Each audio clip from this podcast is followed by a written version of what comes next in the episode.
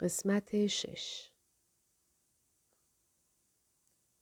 برای اینکه گفتگویمان را پایان دهم گفتم باید به یک نفر زنگ بزنم و شماره خودم را گرفتم و صدای خودم را شنیدم که ازم می‌خواست پیام بگذارم. زمزمه کردم تو مفت نمیارزی.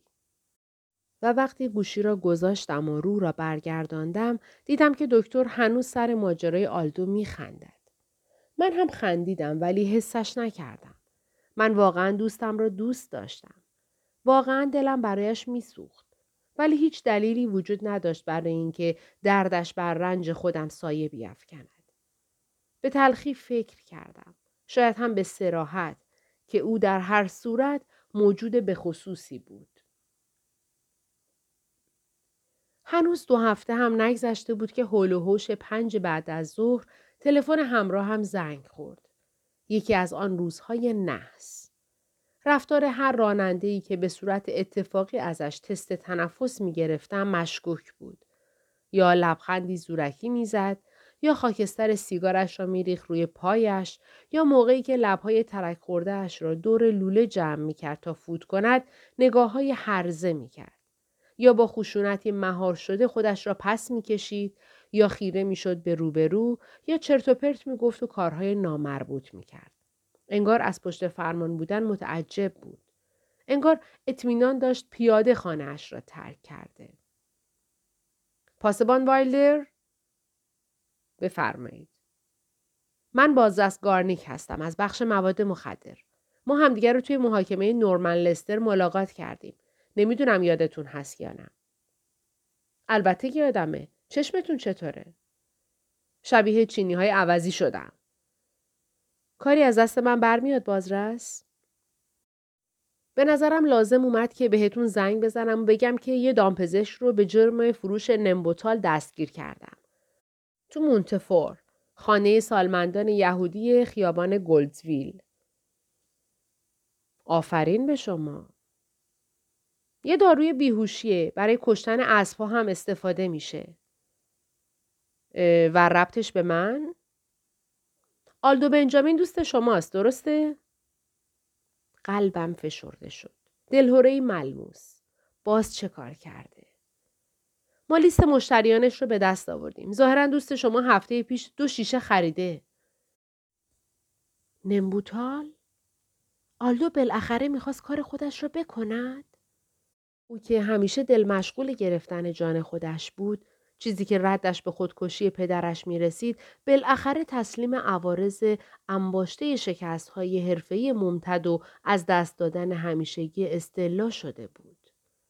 این آخرین قضاوت غلط زندگیش بود. تصمیم گرفته بود به صداهای داخل سرش گوش کند که همیشه بدترین پیشنهادها را به او می‌دادند. از بازرس تشکر کردم و گوشی را گذاشتم. زنجیره ماشین ها تمامی نداشت. هیاهو و قشقش لاستیک ها در گوشم بلندتر شد و به نظرم آمد همه تندتر از سرعت مجاز رانندگی می کنند. همه. به مدت چند ساعت شهروند پشت شهروند پشت شهروند جریمه کردم. احساس هوشیاری را داشتم میان ملتی مست. در هر راننده پشیمان خودکشی آلدو را می دیدم. رنجش پس از بازنگری عملش و حس پشیمانیش را. می ترسیدم دیر برسم. می ترسیدم برسم و ببینمش که شبیه یک ماهی کف قایق بالا و پایین می پرد. این افکار باعث شد ناله کنم. پاره پاره شوم. می‌دانستم آلدو تا چه حد از درد جسمانی هراس دارد. ولی به دلیلی که نمی توانستم درست درکش کنم تا نه شب صبر کردم. بعد از پایان شیفتم راه افتادم سمت فینیکس کورت. پیاده روی خیس از باران پر بود از تشک های رها شده به حال خود و انگار هر ماشین پارک شده دسته اراذل اوباش جوان متعلق به خودش را داشت که به کاپوتش تکیه داده بودند. حتی در آسانسور هم صدای دامدام به موسیقی می آمد. موسیقی که آخر سر معلوم شد از آپارتمان آلدو بلند است. مهمانی راه انداخته بود و وقتی راهم را میان مدعوین در حال نوشیدن و رقصیدن و بلند حرف زدن باز می کردم به فهمی نفهمی نیش دعوت نشدن را احساس کردم. رد کوکائین بر میز شیشه‌ای دیده می‌شد. کنار کاسه های گواکامولی که لبه هایشان قهوه‌ای شده بود. بوی تند علف رویده در آب. این مهمانی از یک نظر بسیار عادی بود و از منظر دیگر به شدت غریب. چیزی که نمی توانستم درست تشخیص دهم. آلدو کنار تلویزیون صفحه تخت ایستاده بود. روی صورتش گرد براق بود و با زنی بیرنگ و رو حرف می‌زد که روسری به سر داشت و صدای تئاتریش در اتاق پردود میپیچید. شنیدم که گفت حواسم نبود و اشتباهی به اسم پرنم امضا کردم. آلدو مرا ندیده بود و دزدکی رفتم سراغ کابینت ها تا نمبوتال را پیدا کنم. در حالی که سعی می کردم مهمان ها را که یا از لباسم ترسیده بودند یا به دلیل اشتباه گرفتنم با یک استریپر مرد به هیجان آمده بودند از خودم نترسانم. وقتی که شوها را زیر و رو می کردم دلیل عجیب و غریب بودن مهمانی را فهمیدم. از هر سه نفری که می دیدم یک نفر یک جورایی مریض بود. با مردی حرف زدم که هر دو پایش قطع شده بود. زنی با بیماری لاعلاج کبد. کسی که به تازگی از سرطان بیزه جان سالم به در برده بود. مردان و زنان شکم نفخ کرده ای که بوی روکش قرص ویتامین می‌دادند. آدمهایی که آتروفی پا داشتند یا چهرههایی به سفیدی ماه یا انگار پیر و خرفت به دنیا آمده بودند. همه چیز خیلی نامعقول بود. آدمهایی که باید بدون فوت وقت با ناز و نوازش تیمار می شدند توی مهمانی این طرف و آن طرف می رفتند و درباره معالجات گوناگون با هم حرف می زدند. راجع به روچان فلان دارو به بیسار دارو. داستانهای ترسناکی از سوپر باکتری ها. تمامشان نمونه های اولیه انسان بودند در کارگاه پروردگار. چرک نویس اول. رفتم سراغ آلدو و پریدم وسط حرفش. هی می‌دونم این چیزی که می‌خوام بگم خیلی از سر بیملاحظگیه ولی تو رو خدا به هم بگو آلدو. این چه جور دوستای مزخرفی تو داری؟ همشون مریضن. آخه چطور ممکنه همشون مریض باشن؟ دو تا باشن آدم میگه اتفاقیه. سه تا باشن باز توی حوزه احتمالات میگنجه. ولی چهار تا پنج تا ده تا مریض رو به مرگ. یعنی چی؟ از دیدن من تعجب نکرد. حلقه دوستای من خیلی متنوعه. خودم می‌دانستم. زندگی آلدو جوری بود که اغلب وادارم می‌کرد در شیوه زندگیم تجدید نظر کنم. سرت به کار خودت باشد و در مسیر کسی قرار نگیر. آلدو دوستان علف کشی داشت. رفقای میگساری. دوستان کلاس اسپانیایی.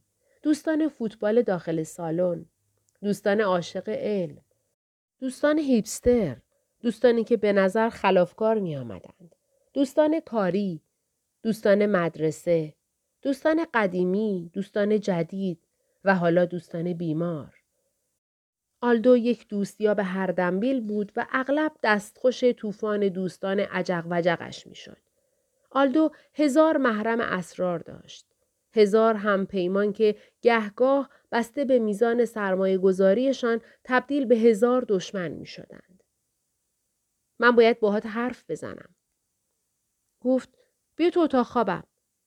و دنبالش رفتم به اتاقش در انتهای سالن که شبیه حجره تارکان دنیا بود ولی نامرتب.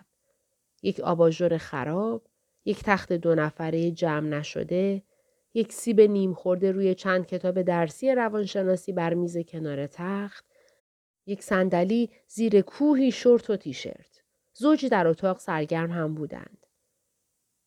بیا بریم بالکن. بیرون هوا سرد بود و گزنده. بالای بندر جایی که سه کشتی قولاسا لنگر انداخته بودند ابرهای طوفانی داشتن شکل می گرفتند. سمت جنوب آتشبازی بود و پرده متحرک دود. پرسیدم کجاست؟ و آلدو همزمان با پرسش من گفت استلا بارداره. چند لحظه طول کشید تا برایم جا بیفتد. از شوهرش؟ خدایا چرا همچین سوالی می‌کنی؟ داخل خانه یکی داشت آهنگ عوض می‌کرد. از رادیو تا استیو واندر. آلدو اخ کرد و به من تکیه داد. پرسید چی کجاست؟ شنیدم از یه دامپزشک نمبوتال خریدی. لبخندی نشانم داد انگار از پشت یک بارانی. خب. نمبوتال آلدو. داروی خودکشی. خب خب خب. دیگر داشتم عصبانی می شدم. خب چرا یه تفنگ نمی‌کنی تو دهنت؟ چرا دوره میافتی داروی دامپزشکی می‌خری؟ حتما خبر داری که نمبوتال سم اسباست. نمی‌دونی؟ آلدو تستیگارش را انداخت روی شیشه برفک بسته میز. معلومه که می‌دونم. فکر می‌کنی سم آدمیزاد می‌خوام؟ باید چند صد سم آدمیزاد بریزی تو حلقه تا به جایی برسی که بتونی بگی این برای کشتن یه اسب بسه. پس چرا یه راست نریم سراغ سم اسب تا کمتر مصرف کنیم؟ یک آن حس کردم دوست دارم تمام آنچه می دیدم واقعیت مجازی بود و می توانستم سیمش را بکشم. گلویی به شکلی نمایشی صاف شد.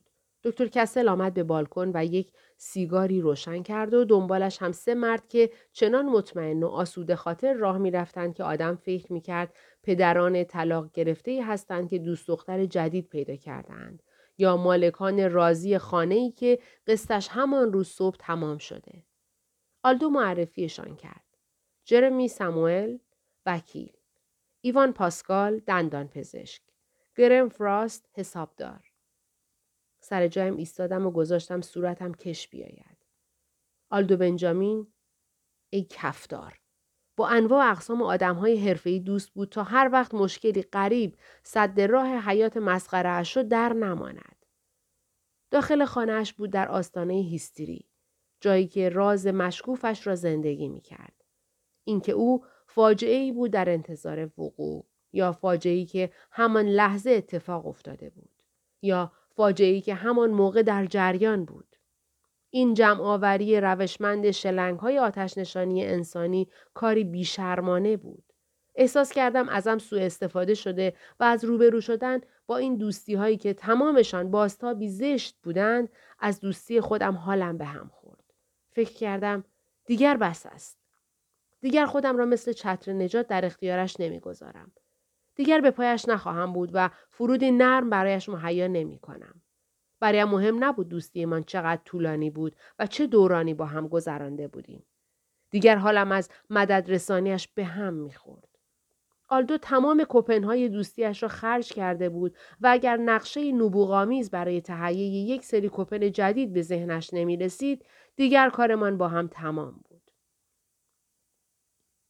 سیگاری را از دست دکتر کسل قاپیدم و از بالکن پرت کردم پایین. می‌دونی الان چی فهمیدم آلدو؟ دیگه از دستت خسته شدم. آلدو پلک زد و وقتی حمله کلامیم را شروع کردم همه خود را عقب کشیدند.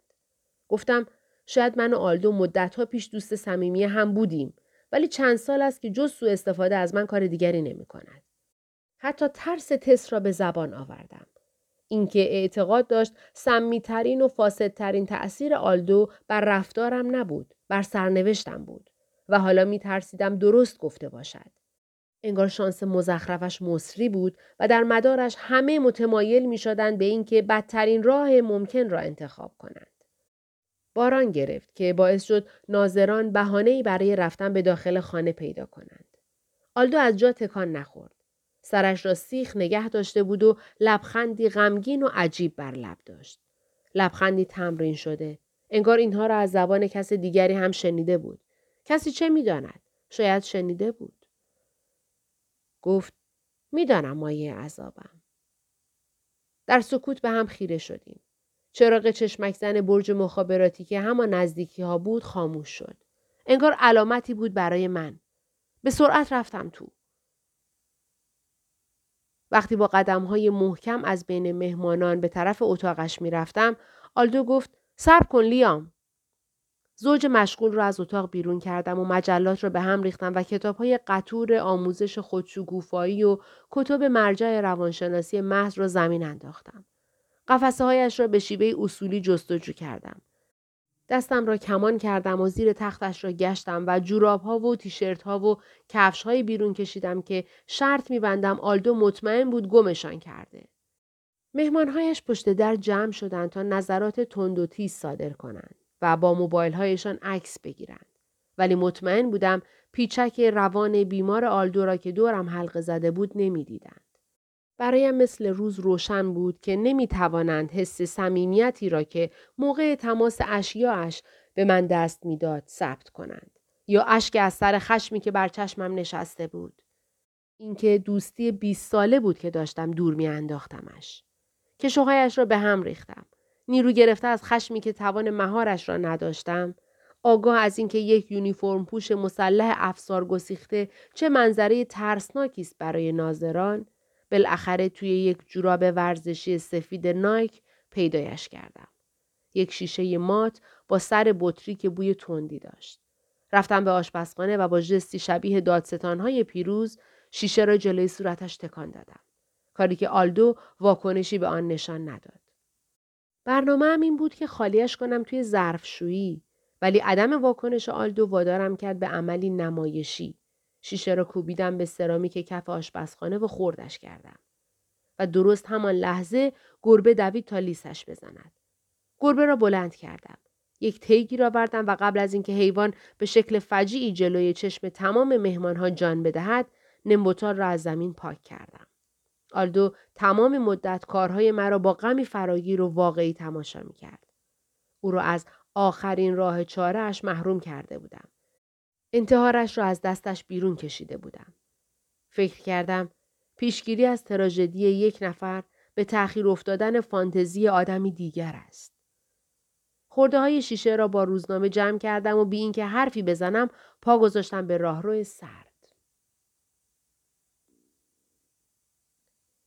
در رفاقتم با دوست قدیمیم چندین ماه وقفه انداختم. این کار را حق خودم می دانستم. به پیامکهایش جواب ندادم. در مقابل میلم به تماس با او مقاومت کردم و هر فکر مربوط به او را گذاشتم در محفظه ای که کلیدی مخفی داشت. برای تولد هشت سالگی سونیا جعبه جواهری موسیقیایی فرستاد که یک بالرین رویش بود. این کارش باعث شد یادم بیفتد این تنها هدیه است که از قسل تعمید سونیا به این طرف برایش فرستاده و همین موجب شد نفرتم عمیقتر و ازمم جزمتر شود. همزمان از نوشتن هم دست کشیدم. مغلوب تعداد ایده های مزخرفی شدم که به ذهنم می رسید. و پذیرش شکست هم در زندگی و هم در هنر دست به دست ترک اندوهناک دوست بیچاره هم داده بود. یک بار نزدیک بود مقاومتم بشکند. صدای تئاتریش روی پیامگیر انگار از توی یک لوله آهنی به گوش می رسید. داشت با جملاتی قامز از مشکلی بغرنج می گفت. سونیا کنارم روی زمین مشغول بازی بود. چشمانش سیاه از ریمل مادرش فکر کنم از صدای آلدو ترسید. تصمیم سختی بود ولی پیامش را پاک کردم. یک بعد از ظهر دیگر استلا به من تلفن کرد. گفت قصد دارد آلدو را متقاعد کند یک شغل عادی پیدا کند تا بتواند بدهیش را به او بپردازد و ازم خواست با او حرف بزنم که سر عقل بیاید. گفت پولدار کردنش بعد از این همه سال واقعا ایده مسخره است. درخواستش برخورنده نبود ولی دوست نداشتم کمکش کنم. گفتم تو زن سابقشی. خودت باید باهاش کنار بیایی. همونطور که ماهای بیخبری میگذشت احساس کردم نیروی جاذبه دوستیمان روز به روز ضعیفتر می شود. جداییمان به نظر برگشت ناپذیر می آمد. گاهی با افسردگی عمیق از خواب بیدار می شدم. هیچ کسی در زندگیم وجود نداشت که مثل آلدو محرمم باشد. حتی دلم برای این عادت روی اعصاب آلدو که پای تلفن نمی‌فهمید چه می‌گویم تنگ شده بود. می‌گفت داری چیزی میجوی؟ چی تو دهنته؟ دستکش فر؟ یا دفعاتی که تلفن می‌کرد تا نظرم را راجع به موضوعی بپرسد. برای مثال هی حیوونا جفتگیری بیناگونه ای که ندارن. مثلا امکان داری یه ظرافه با یه قو جفت بشه؟ گاهی یک شیء معمولی مرا به یادش میانداخت. زخمه گیتار که همیشه برای اصطلاح این طرف و آن طرف می برد. یا دستکش سیاه که او را یاد خفه شدن میانداخت. و هر بار که از جلوی بیمارستان یا درمانگاه رد می شدم یا تابلو تعطیلی فروشگاهی را می دیدم بی اختیار یادش می افتادم. وقتی که مجبور می شدم کارآفرینی ورشکسته را از استخر خانهاش بیرون بکشم. عجیب این بود که طی این مدت هیچ وقت با هم برخورد نکردیم. وقتی از جلوی هتل هالیوود میگذشتم یا در نزدیکی فینیکس کورت مشغول دستگیری یک ساقی هشیش بودم همیشه یک چشمم به پیاده رو بود ولی هرگز او را ندیدم. شاید برگشته بود چین یا هند یا دوبی تا ایدهی محکوم به شکست را تا نهایت تیروتارش اجرایی کند. هر جور که نگاه می کردم زندگی بدون آلدو خوب بود. آدم ها دم به ساعت رفاقتشان را دور می اندازن. چرا من نتوانم؟ ضمناً حالا که وجود پردردسرش از زندگیم حذف شده بود می توانستم تمام فکرم را معطوف مشکلات حاد خودم کنم. به خاطر گم کردن سلاحم تحت بازجویی بودم. کابوس بیداریم صورت له شده پسر هشت ساله و مادرش بود که روی صندلی عقب ماشینی تصادف کرده دیده بودم. اختلاف زناشوییم به تراز ثابت جنون دائم رسیده بود. و رفتار سونیا هم روز به روز تهاجمی تر می شد. خشم هیستریک همیشه دم دستش بود و گاهی که بوسش می کردم مشتی حواله هم می داد. شاهکار جدیدش هم این بود که مردم را گاز می گرفت و هیچ چاره هم به جز پوزه بند به ذهن ما نمی رسید. روزهای سیاهی بود. روزهای بیمعنا و تمام نشدنی و هر روز صبح برخواستن از بستر برایم عذابی بود علیم. کاشف به عمل آمد که راجع به یک چیز در اشتباه بودم. من و تس اصلا به تراز نرسیده بودیم. یک شب که شیفت داشتم و زنگ زدم خانه تا به سونیا شب بخیر بگویم ازدواجمان به یک آن دود شد و به هوا رفت. گوشی را برداشت و با صدای شاد و زیر گفت بابا و من نسخه اصلی خلاصه و پاستوریزه از بدبختی های آن روزم را به او ارائه دادم. او هم مشغول تعریف کردن بدشانسی های روزش شد که ناگهان خنده ترسناک و بزرگسالانه کرد. تس بود. داشت ادای سونیا را در می آورد. تو حتی نمی‌تونی زنت رو از بچه هشت سالت تشخیص بدی. خاک بر سرت. خندید. به قدری تحقیر و بدحال شدم که آخرین ذرات عشقم به او فشی از وجودم فرار کرد. و تا آخر شب که در محوطه تیروتار موتل مارکوپولو در خیابان پاراماتا نشسته بودم هیچ جنبه مثبتی از زندگیمان به خاطرم نیامد. اتفاقی پیش آمده به نظرم آنقدر جذاب بود که تا ساعت دو صبح بیدار ماندم تا دربارهش بنویسم. بدبختانه مغزم مثل همیشه به سرزمینی اسرارآمی سفر کرد که زبان در آن سرنوشتی جز مرگ ندارد.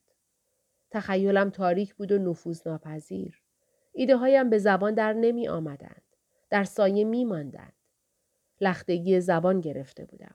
انگار انقباز رگ خلاقیت جریان کلمات را مسدود کرده بود. پشت میزم نشستم و لبخندی مسخره زدم و با خودم فکر کردم تو عوضی نتوانستی فروش مواد مخدر را پایین بیاوری. از فساد جلوگیری کنی. از قتل پرستارها، دعواهای خانگی، غرق شدن کودکان، تصادف و فرار، حالا هم که از به داستان درآوردن سادیسم زنت عاجزی. همانطور که از قبلی ها هم نتوانستی قصه ای سرهم کنی. کارت تمام است. 330 میلی لیتر هاینکن ریختم روی کیبورد تا اینکه صفحه مانیتور سبز شد. نزدیک دو دهه بود که با دقت و ظرافت یک هواپیمای بیخلبان از موفقیت تفره رفته بودم. به این نتیجه رسیدم که دیگر بس است. تمام شد. ظاهرا دیگر سخت کوشی کلید موفقیت نیست. دو ماه و خورده به قولم پایبند ماندم. هرچند که گاهی احساس می کردم یک متقلبم شکلی از زندگی را پیشه کرده بودم که همیشه از آن حراس داشتم و در عین حال ته دلم آرزویش می کردم. زندگی بدون نقش داشتن و مزاحمت هنر. تصمیم گرفتم دل به کار بدهم و یک معمور قانون درست و درمان بشوم. از متل آمدم بیرون و آپارتمان بزرگی اجاره کردم در خیابان کیپکس که سونیا هر دو هفته یک بار آخر هفته ها به آنجا می آمد. برایش رومنس های خوناشامی می خواندم که هیچ انگیزه برای برداشتن قلم درم بیدار نمی کرد. روابط سطحی و زودگذری داشتم که مفت نمی ارزیدند. به عبارت دیگر همه چیز رو به راه بود. تا اینکه یک روز بعد از ظهر افسر ارشد رانی گرانت مردد و خسته آمد و جلوی میز من نشست. بوی گند تمام امو بزرگ های منفور بچگی را می‌داد. عکس سونیا را برداشت و با حالت مشمعز کننده ای به آن خیره شد. عکس را از دستش قاپیدم. گفت تو سوری هیلز لازمت دارن. برای چی؟ رفیقت بنجامین. آه کشیدن هم از بر نیامد. در کمال تعجب فقط از این ناراحت شدم که کسی مزاحم کارم شده. به شکل لذت بخشی بیهست شده بودم. آلدو شبیه زخمی بود که با مهارت و دقت سوزانده شده باشد. حتی حس آشناپنداری هم نداشتم. رسما هیچی. هر کاری کرده بود ربطی به من نداشت. بی خیال من شو. مطمئنی؟ بله. با بی تفاوتی شانه بالا انداخت و روانه میز خودش شد. به مدت ده دقیقه مشغول تمام کردن گزارش مدرک جرم مکشوفه شدم. چهار چاقو با تیغه چهار سانتیمتری از جنس تیتانیوم، دو کیسه شفاف با رد گردی قهوه‌ای، احتمالاً هروئین. یک موبایل نوکیا. رادیو داشت سخنرانی نخست وزیر برای کمپین انتخابات مجددش را پخش می کرد. من یک آدم معمولی هستم و می‌خواهم برای خانواده های معمولی طبقه کارگر استرالیا کارهایی بکنم. و رهبر حزب مخالف گفت که او فقط یک استرالیایی معمولی است که بقیه استرالیایی های معمولی را نمایندگی می کند. آه کشیدم. پوزه سرد وظیفه را حس کردم که به پشت گردنم فشار می آورد. پنج دقیقه بعد چنان مسترب شدم که از حد تصورم خارج بود. آلدو این دفعه چه گندی بالا آورده؟ به سرعت رفتم سمت میز افسر ارشد رانی گرانت. پای تلفن بریده بریده حرف می‌زد. دوازده دقیقه پر عذاب منتظر ماندم تا تلفنش تمام شود. جرمش چیه؟ اقدام به قتل. احساس کردم یک سطل آب یخ خالی کردن رویم. استلا بوده؟ گفت نه. نگاهی به برگه روی میزش انداخت. کلایو گیبسون. این دیگه کدوم خریه؟ نمی‌دونم کلایو وارن گیبسون سه روزشه. سه روز؟ امکان نداشت. بچه استلا؟